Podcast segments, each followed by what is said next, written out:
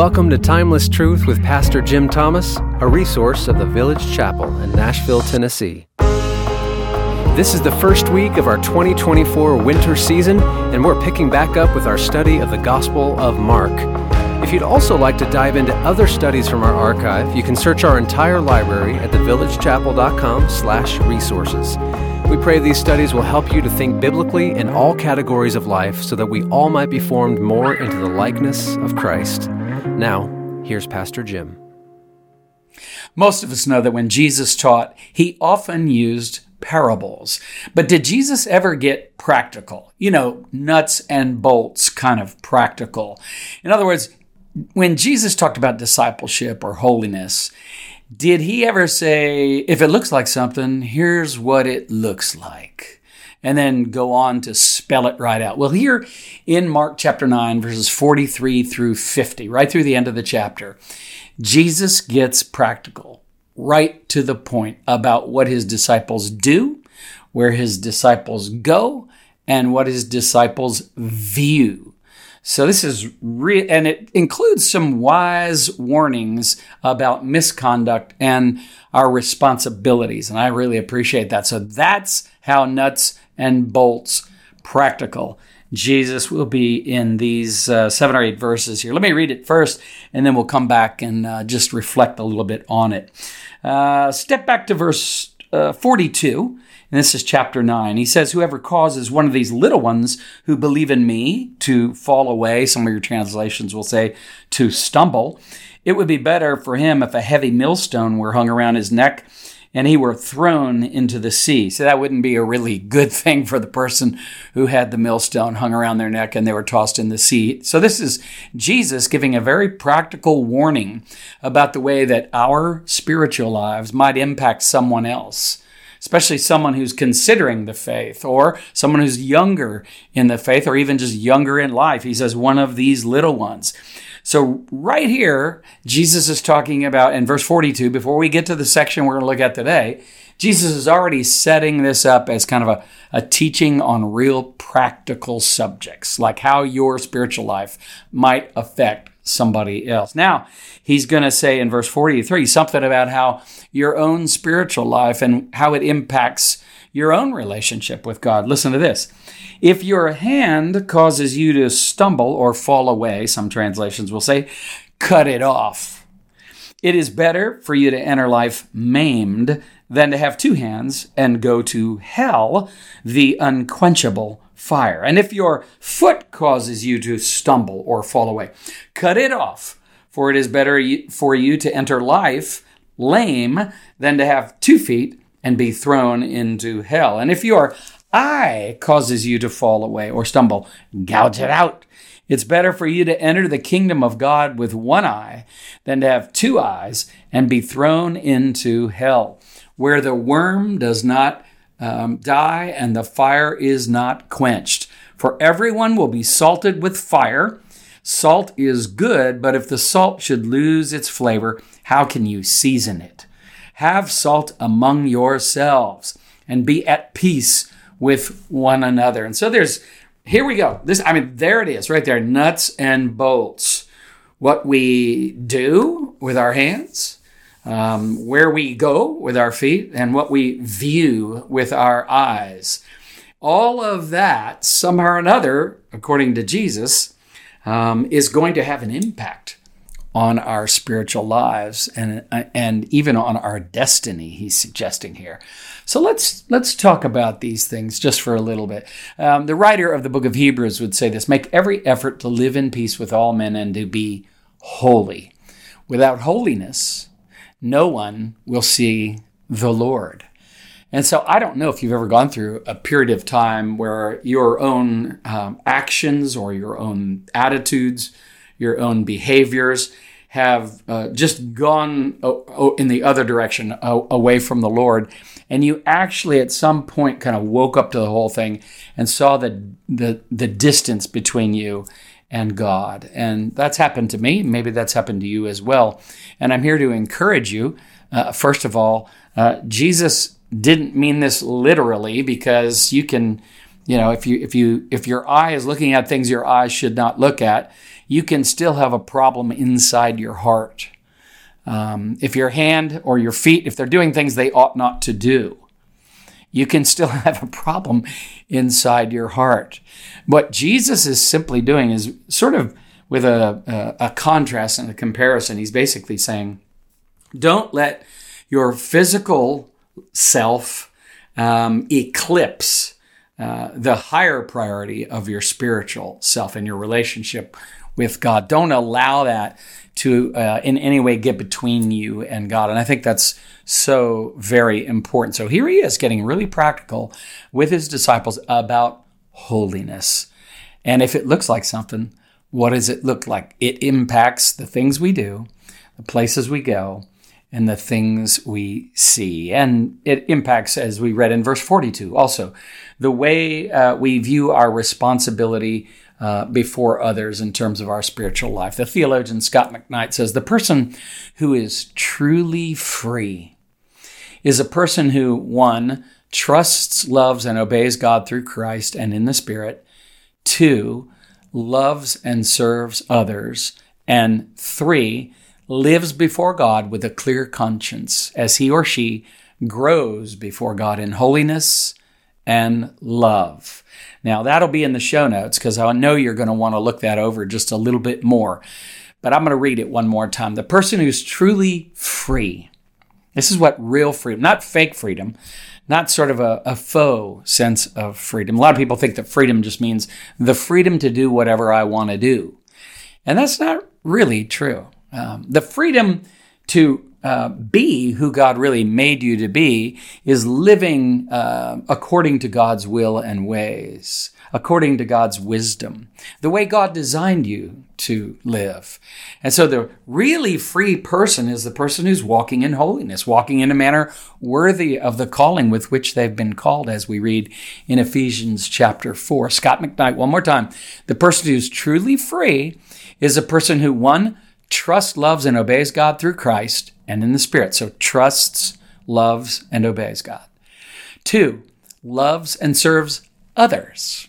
Okay, that's exactly what um, Mark is talking about here, as, as Jesus has uh, has been recorded here in Mark chapter nine, giving this teaching, really practical teaching on holiness and what it looks like. So, one, the person who's truly free is a person who loves, trusts, uh, and obeys God. Two, um, also loves and serves others. Three, lives before God with a clear conscience. There's a great freedom right there, and you you know exactly what that's like, don't you?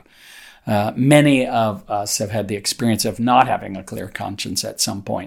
And to have a clear conscience is a really beautiful and a wonderful freedom. It's a great thing. As you grow before God in holiness and love, Scot McKnight said, I love that. Holiness doesn't just happen. That's what Jesus is essentially saying. Um, sin must be avoided at all costs. We must proactively engage in acts of service that bring honor to God and express our love and God's love to our neighbors. That's what disciples do. Um, they seek the honor and the glory of King Jesus, and they seek to love others in the name of Jesus with the power of Jesus. Because I don't know about you, but sometimes I run out of uh, the capacity to love others. And yet it's the love of God shed abroad in my heart that I can draw upon during those times when I've run out of love for somebody. I can draw upon that love of God shed abroad in my heart, as the Apostle Paul talked about in the book of Romans, but and then begin to love those who in some way I would not be able to love uh, were it not for the love of God being shed abroad in my heart. John Stott, in his commentary on Ephesians, which I just mentioned a moment ago, says, We must actively cultivate a Christian life. Holiness is not a condition into which we drift. And so I'm, I'm so grateful that Jesus gives us these wise warnings. Um, don't allow what you uh, do to, to, to cause you to stumble. Don't allow where you go to cause you to stumble spiritually. Don't allow what you're looking at, what you're viewing all the time to cause you to stumble. Um, does that include things like pornography? Yes. Is that all it is? No. There's so many times when our eyes are really becoming a problem. It can happen in church when you're just looking around and you start to fixate on what somebody else is doing instead of you yourself focusing your attention on the Lord. Um, whether that be uh, looking at the lyrics on the screen or in the hymn book or on a piece of paper and really drinking in the, the depth of riches and the theology that you might find in one of those psalms or hymns and spiritual songs and allowing that to you know permeate your heart and your mind so that you can actually focus on the Lord. So we we do all kinds of things with our with our eyes, with our feet, as in terms of where we go, and with our with our hands. So there's it's but Stott is right on. He says we got to actively cultivate a Christian life. Holiness is not a condition into which you'll drift, and uh, I think he's he's spot on there. J.I. Packer has a book called Rediscovering Holiness, which is really, really great. And I'm going to run two quotes together from that book right here. He says, A holy person's motivating aim, passion, desire, longing, aspiration, goal, and drive is to please God, both by what one does and by what one avoids doing. Again, Packer being very practical, just like Jesus is very practical here in Mark chapter 9, just like the Apostle Paul gets so practical in the book of Ephesians. Uh, the first half of which is largely indicatives about what Christ has done. The last half of the book, chapters 4, 5, and 6, which are really about how we should respond in practical ways to what Christ has done on our behalf. So, uh, really important. I think Packer is right on there. The second of the Packer quotes from Rediscovering Holiness is this Holiness is always the saved sinner's response of gratitude for grace received. I love that. That's, that's, that is indeed the proper attitude. Um, and the proper response of the saved sinner. When I know, when I'm aware of, when I'm consciously aware of. I'm going to keep it in mind.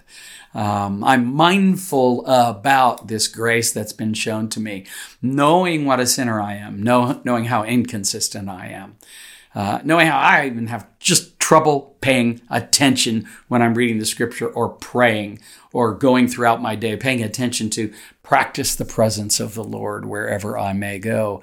It's so important for me to be consciously aware all the time, preach the gospel to myself, remind myself over and over again about God's amazing grace that's been lavished on me. Well, the last couple of verses really talk a bit about salt, and you probably picked up on that uh, metaphor that Jesus used there uh, in those last few verses. What's that all about? Uh, well, verse 49 it is, for everyone will be salted with fire, uh, or 48 rather, for everyone will be salted with fire.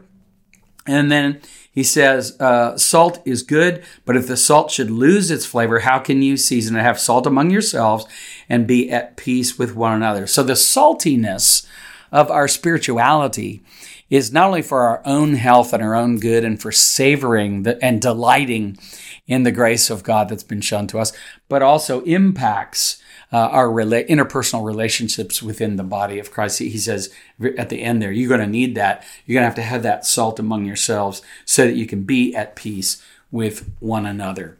Um, I love the way that uh, John Stott, who I'll quote for a second time here today, um, says Christian salt has no business to remain snugly in elegant little ecclesiastical salt cellars. Our place is to be rubbed into the secular community. Um, as salt is rubbed into meat to stop it going bad. And when society does go bad, we Christians tend to throw up our hands in, our, our pious horror and reproach the non Christian world. But should we not rather reproach ourselves? One can hardly blame unsalted meat for going bad. Uh, it cannot do anything else. The real question to ask is where is the salt? Mm. Stott, so good uh, asking that question, pushing us right back to Jesus' metaphor here, um, reminding us that we need to be salty Christians. We need to have a salty spirituality that not only enhances our own experience with God and our own life with God, but it has an impact on others, makes them thirsty for the Lord as well. So, Uh, three things treasure those practices of discipleship that preserve humility and catalyze servanthood. Protect those characteristics of discipleship that prevent spiritual stumbling. Uh, three, reflect those characteristics of discipleship that take others, or that make others rather, thirsty to know Jesus. I think that's so important for us.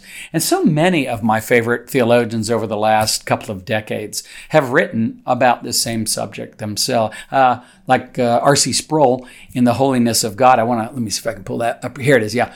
I'm sure that the reason I have a deep hunger to learn of the holiness of God is precisely because I am not holy. I am a profane man, a man who spends more time out of the temple than in it but I have had just enough of a taste of the majesty of God to want more.